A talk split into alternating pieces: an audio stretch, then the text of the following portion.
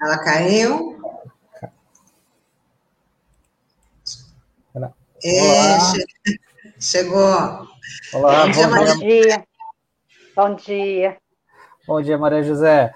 Antes da gente entrar na nossa pauta de hoje, Maria José, queria perguntar uma questão que a gente já tem conversado aqui há alguns programas aqui na RBA, que é sobre a questão das universidades federais. Você é jornalista concursada né, no Instituto Federal de Goiás, e a gente tem visto aí as grandes universidades públicas na carência, aí com dificuldade financeira. No, no Instituto Federal de Goiás está a mesma coisa também? Os reitores, o reitor está muito preocupado com a situação da instituição para ver como a conta vai fechar até o final do ano?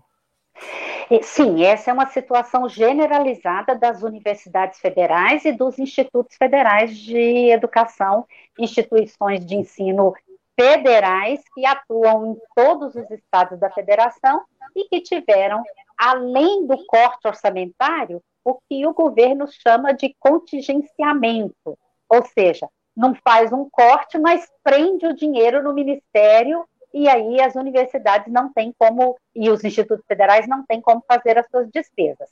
É uma preocupação e todas as instituições estão atuando politicamente, todos os reitores, as instituições dos reitores, as instituições dos servidores e professores, para que, é, de fato, esses recursos sejam liberados e as instituições de ensino possam chegar no final do ano com é, suas atividades programadas. Mas já tem reflexos, os reflexos são principalmente na política de assistência estudantil, com corte de é, auxílios estudantis, prejudicando aí mais uma vez é, os estudantes pobres, que são os auxílios moradia, transporte, alimentação, permanência, né? uma série de medidas que as universidades e institutos federais têm para manter o aluno pobre é, estudando. E também temos cortes, muitíssimos cortes, na área da pesquisa, o que é um prejuízo é, incalculável para a ciência, para a tecnologia, para a inovação no Brasil. Uhum. Maria José, um dos pontos aqui que a gente queria abordar com você é sobre a questão da violência contra jornalistas, né? No ano passado, quer dizer, esse ano, né, a, FENAGE fez um levantamento e que aumentou, praticamente dobraram o número de casos é, de violência contra jornalistas no ano passado. Queria saber como você recebeu essa informação, é, se foi algo que te surpreendeu nesse sentido, no, ao final desse levantamento, como é que foi isso para a entidade? Bom, é, na verdade, é, não nos causa surpresa, mas nos causa indignação. É, o aumento da violência contra jornalistas, ele é, começou significativamente em 2019, foram 54% de casos a mais do que em 2018, e em 2020, mais que dobra, 105% de casos a mais do que em 2019. E o levantamento da FENAGE indica claramente a associação é, da explosão da violência contra jornalistas com a atuação do governo federal por meio do presidente da República. Então, nós estamos muitíssimo preocupados e muitíssimo indignados porque há o que nós caracterizamos como uma institucionalização da violência contra jornalistas por meio da presidência da República. O presidente sozinho, em 2020, foi é, responsável por 40% dos ataques, e, além de ser o responsável direto por esse elevadíssimo número de ataques, 175 numericamente, ele ainda, com sua postura, ele incentiva os membros do seu governo e incentiva seus apoiadores também a agredirem jornalistas nas ruas e nas redes. Então, nós temos, de fato, uma situação de quebra é, do, do princípio constitucional da liberdade de imprensa, que é a livre circulação da informação jornalística. Maria José, ainda falando de, desse, desse tema, né, é a questão do número de notas de repúdios, mas a gente também fica incomodado só com notas de repúdio, ninguém ser punido por esse, por esse ataque e por esse desrespeito. Né? E queria também colocar para você sobre a pesquisa que saiu, estou aqui com o jornal da, do Unidade, do, do, sindicato, falando que o número de jornalistas, o, alto número de jornalistas que morreu por conta da, da Covid, né? Um grupo que não foi incluído aí no, no, no grupo prioritário do plano de, de, imunização. Também queria que você falasse sobre essa, essa realidade. Bom, primeiramente eu queria dizer que é importante que a categoria dos jornalistas e a sociedade saiba qual é o papel de cada instituição brasileira. É, nós, da Federação Nacional dos Jornalistas e dos sindicatos dos jornalistas, temos o papel da defesa dos direitos dos profissionais e do profissional em si no exercício da sua profissão. Às vezes as pessoas reclamam que nós faltamos muita nota de repúdio e que isso não tem eficácia. Ora, é preciso esclarecer qual é o papel da nota. O papel da nota é, primeiramente, a denúncia pública. É mostrar para o conjunto da sociedade que os profissionais estão sendo agredidos, estão sendo vítimas de violência. E qual é o papel da denúncia pública? O papel da denúncia pública é, além de dar conhecimento para a sociedade, estimular a investigação e, portanto, contribuir para o combate à impunidade. É claro que as instituições não se limitam às notas. Nós, penais sindicatos, apoiamos os profissionais, mas, obviamente, para nós apoiarmos os profissionais, esse profissional tem que buscar a sua instituição, né, a sua entidade sindical, tem que procurar o sindicato, o sindicato acompanha o jornalista na denúncia formal, que é imprescindível para que haja identificação e punição dos responsáveis.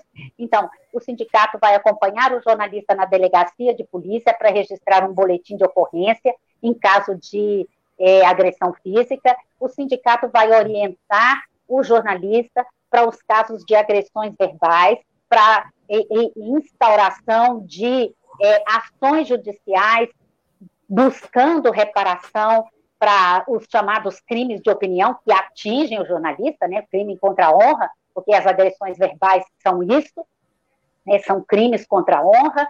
A, a, os sindicatos acompanham os jornalistas nos casos dos crimes cibernéticos, que devem ser denunciados à Polícia Federal. Então, nós fazemos esse trabalho, mas isso não exclui a importância das notas que são formas de denúncia e formas de pressão social para que os casos sejam de fato investigados, os responsáveis sejam punidos e sejam é, é, responsabilizados efetivamente pela agressão que comete.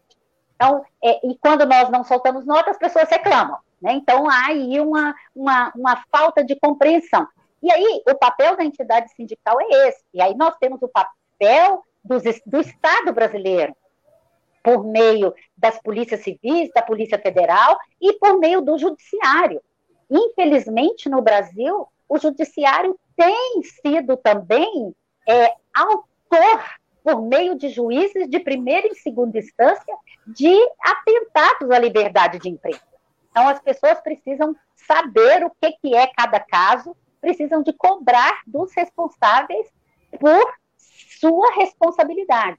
E aí a gente volta a dizer que a instituição é, sindical tem um papel, o judiciário tem papel, o Estado brasileiro tem papel também na, na, na, na investigação, no caso Polícia Civil, Polícia Federal, e todos precisam ser cobrados, e não apenas a entidade sindical, que na verdade é a parte mais fraca desse processo, apesar da gente estar atuando permanentemente em defesa dos profissionais.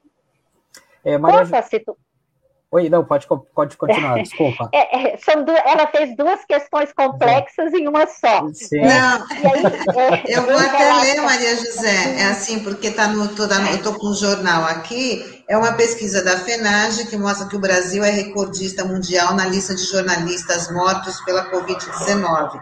O sindicato pede a inclusão da categoria entre, entre os grupos, grupos prioritários aí no plano de, nacional de, de imunização contra a Covid. Né? Então, é um, uma realidade aí muito triste, né? porque é uma categoria muito exposta. Sim, é, é esse o trabalho que a FENAGE e os sindicatos têm feito é, nos últimos meses para convencer a sociedade de que reivindicar que os jornalistas sejam incluídos no grupo prioritário não significa privilégio, mas significa realmente a, a organização dessa fila de vacinas, já que infelizmente não temos vacinas para todos e todas, né? e porque está caracterizada a exposição ao risco dos profissionais jornalistas que estão na linha de frente. Então, o jornalismo foi considerado como atividade essencial desde o início da pandemia. E nós, entidades sindicais, concordamos com isso, porque nós concordamos que, é, desempenhando o seu papel fundamental de levar, de levar informação é, necessária para a população, era preciso, sim, que a categoria continuasse o seu trabalho. Mas, obviamente, desde o início, nós pedimos medidas de segurança e pedimos também medidas trabalhistas para garantir efetivamente o exercício da profissão. Penais e sindicatos atuaram em duas frentes desde março de 2020. A frente trabalhista, fazendo as negociações com as empresas, tentando impedir o que o governo permitiu, que era redução de salário com redução de carga horária, o nosso argumento era de que o jornalista e a jornalista estavam trabalhando mais, como é que ia reduzir carga horária, né? Então, é, nos locais onde houve redução salarial, pressupondo a, a redução da carga horária, a gente pede que os profissionais, de fato, denunciem, porque a gente acredita que não houve redução da carga horária, já que estamos todos e todas trabalhando muitíssimo mais. Né? Nós fizemos aí o trabalho de é, acompanhamento das demissões. Infelizmente, tivemos muitas demissões ainda no auge né, da pandemia. E a gente também atuou nessa linha de frente de buscar garantir a saúde física e mental do trabalhador jornalista e da trabalhadora jornalista. Nesse sentido, desde lá, março de 2020, nós orientamos os sindicatos a pedirem medidas protetivas para as empresas empregadoras, entre essas medidas, o trabalho em domicílio sempre que possível, né, o afastamento ou colocação em trabalho em domicílio dos grupos de risco, dos jornalistas e das jornalistas que integram os grupos de risco, as medidas sanitárias necessárias nas redações, como distanciamento dos postos de trabalho, higienização de equipamentos, oferta de máscara de proteção facial, álcool em gel, ou seja, todas as medidas preconizadas pelas autoridades sanitárias, nós pedimos que as empresas adotassem imediatamente. E passamos também a reivindicar que os jornalistas integrassem os grupos prioritários em razão dos próprios números que a FENAGE colheu. Essa pesquisa é que você cita, esse levantamento, até março desse, desse ano, a gente tinha é, é, 169 jornalistas vítimas fatais da Covid. Esse número já aumentou, a gente ainda não fez a divulgação até maio, mas a gente já ultrapassou a, a casa de 200 jornalistas falecidos, é, vítimas da Covid-19, e temos um incontável número de jornalistas que é, se contaminaram.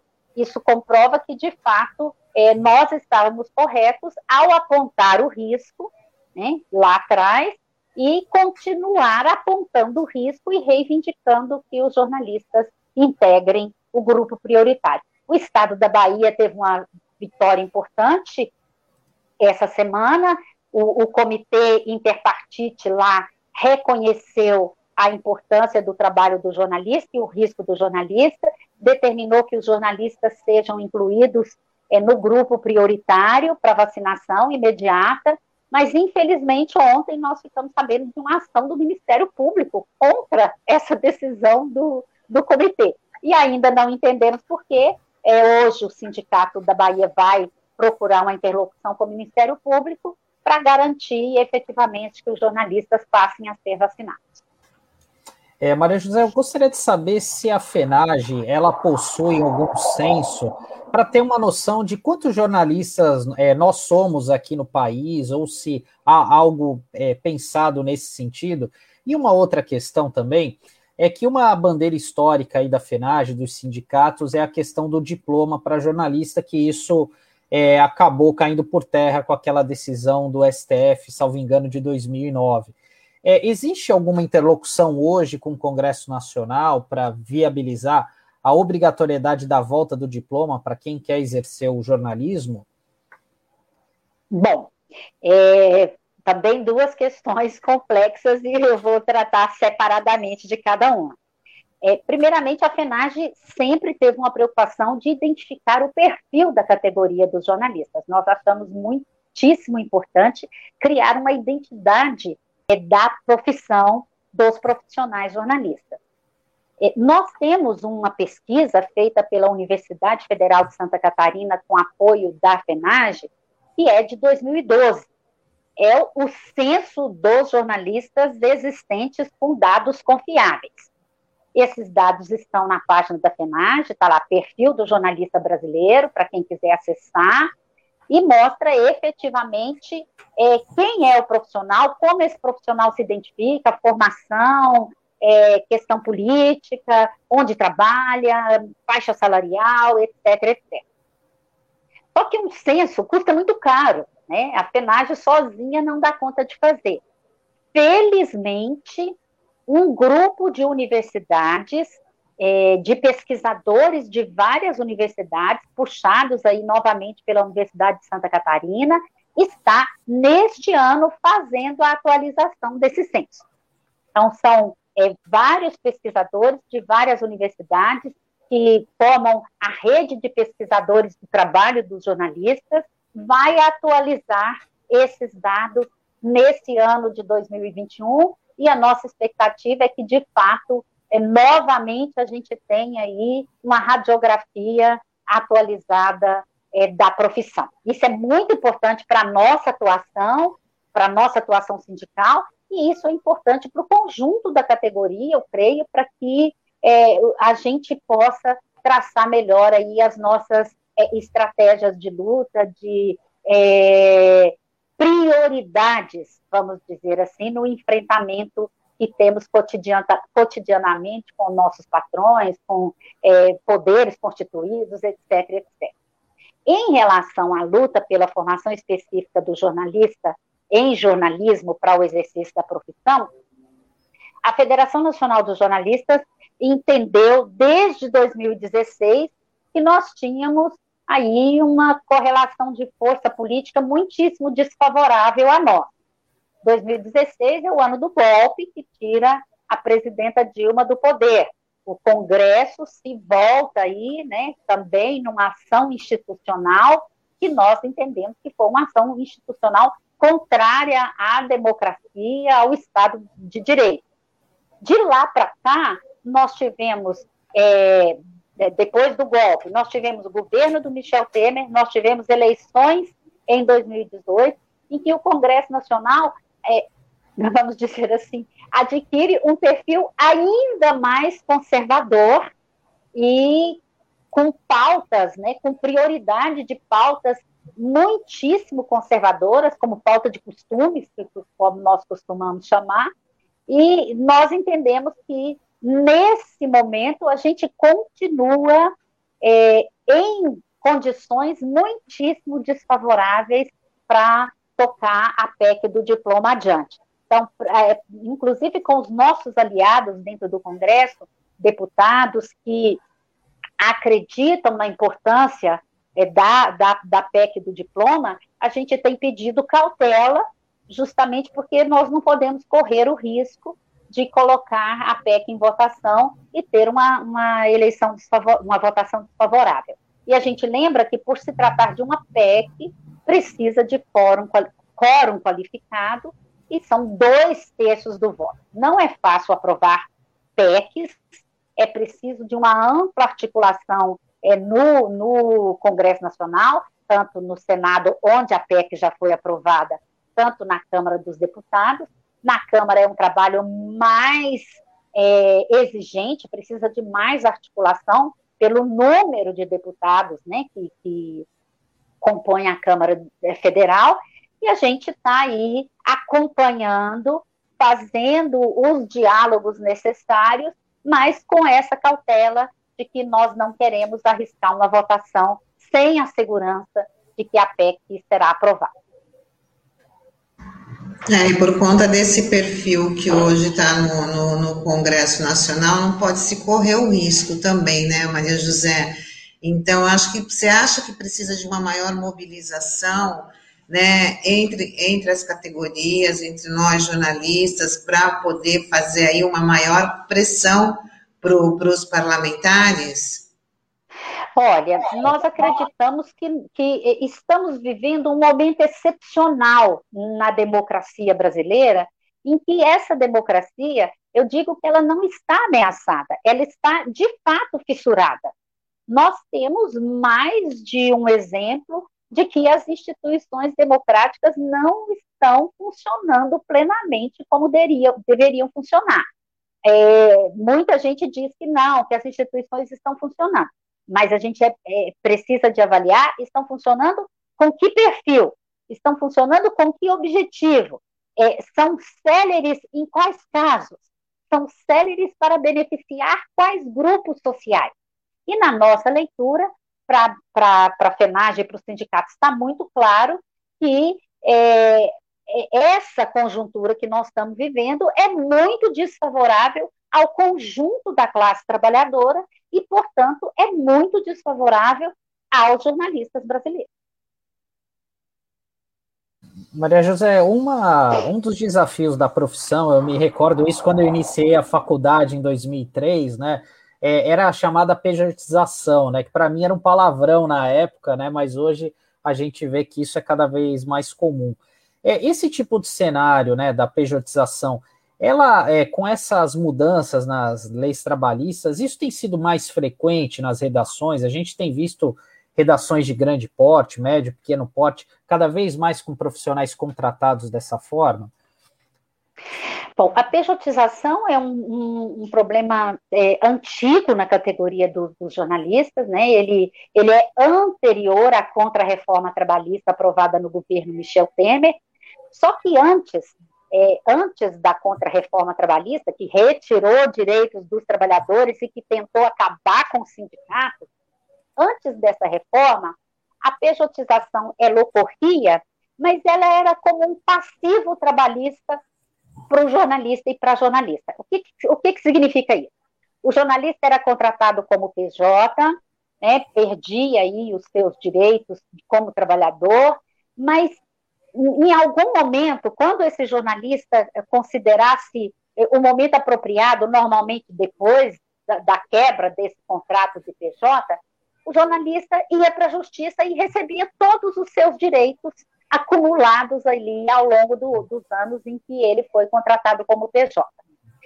Com a contra-reforma trabalhista, que é, legalizou a pejotização, né, é, esse, esse cenário, é claro que ficou pior. Eu não sei se aumentou o número de PJs ou não, a gente não tem esse dado, mas certamente prejudicou o trabalhador, porque agora ele não pode mais recorrer à justiça do trabalho para ter os seus direitos garantidos, seja que, em que momento for, porque agora está legalizada a pejotização.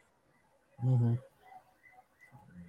Mas, é, eu queria até que você falasse sobre a questão da jornalista, né? A questão de denúncia, de assédio. Recentemente a gente teve aí o caso da Patrícia, Patrícia de Campos Melo, da Folha, que ganhou aí na, na justiça, né, a, a indenização, porque ela foi uma vítima de, de ataque. Eu queria que você falasse sobre, sobre esse cenário da jornalista hoje em dia, Maria José.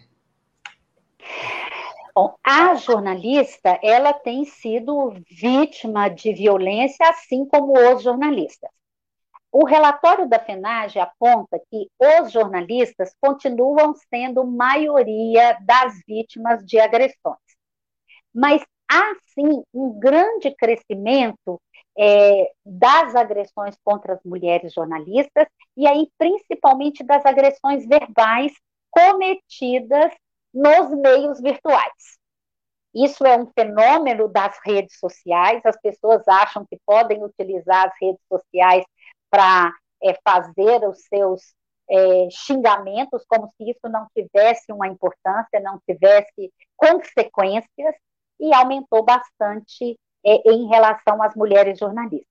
As agressões às mulheres jornalistas têm outra característica, que é a característica de serem sexistas. Geralmente, quando se ataca a mulher jornalista, não se ataca é, do ponto de vista profissional, se ataca do ponto de vista pessoal, com é, críticas misóginas, críticas machistas é, e altamente sexistas, como foi o caso é, da agressão verbal da, contra Patrícia Campos Melo, feita pelo presidente Jair Bolsonaro, né, que faz uma insinuação de, de caráter é, sexual na agressão que, que faz. Então, isso é, é muitíssimo preocupante, porque mostra, evidencia a, a prevalência, vamos dizer assim, de relações machistas na sociedade brasileira, que nós, mulheres, mais do que, mais do que os homens, é, sabem que existem, a gente sente isso no cotidiano, né, o, o machismo e a misoginia, e isso vem para o jornalismo de forma muitíssimo preocupante, mas estamos denunciando e as mulheres jornalistas estão aí na linha de frente da denúncia, elas estão de fato, é, tendo a postura de buscar a reparação, né, que isso é muito importante.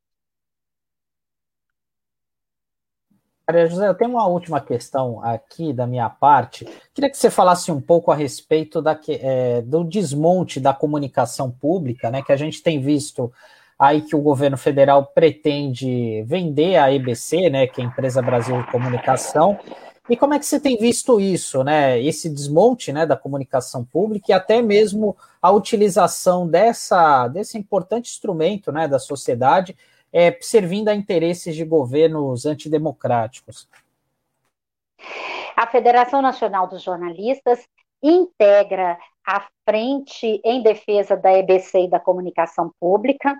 A gente está em permanente diálogo com muitas ações, com campanhas, é, infelizmente, a gente não tem recursos para fazer essas campanhas massivamente nos meios de comunicação é, eletrônicos, mas a gente está fazendo campanhas na rede o tempo todo, estamos atuando junto a parlamentares, porque, no nosso entendimento, há uma é, é, tentativa bastante, bastante forte por parte desse governo de extinguir a EBC. Não interessa se vendendo ou simplesmente extinguindo.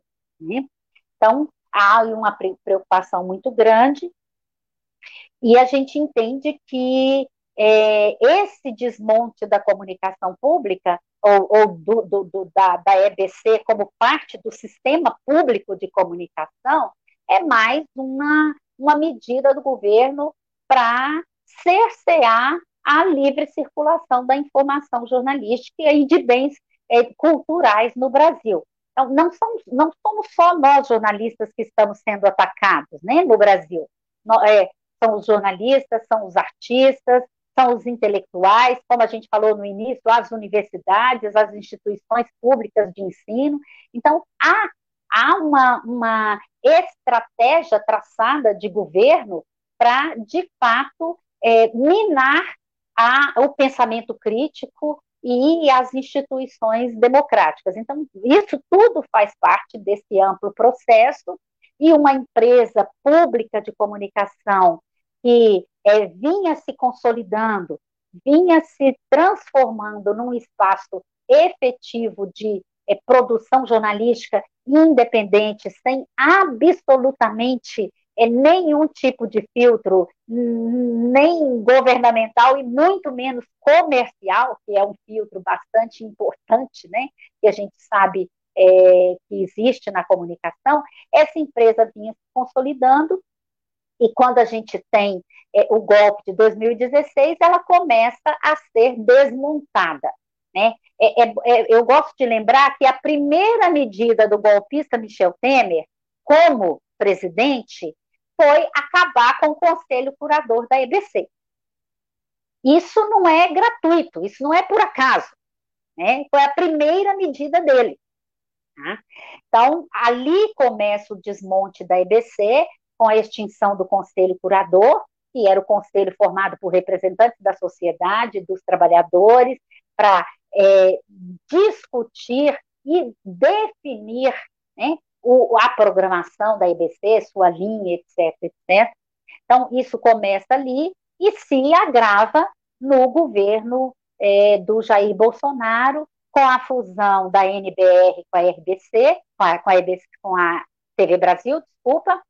A NBR era a, a empresa governamental encarregada de registrar e distribuir né, as informações sobre os atos governamentais, isso é importante, a gente considera, continua considerando importante, mas a TV Brasil era uma TV pública voltada para a produção de é, conteúdo jornalístico, cultural e de entretenimento a serviço da sociedade brasileira.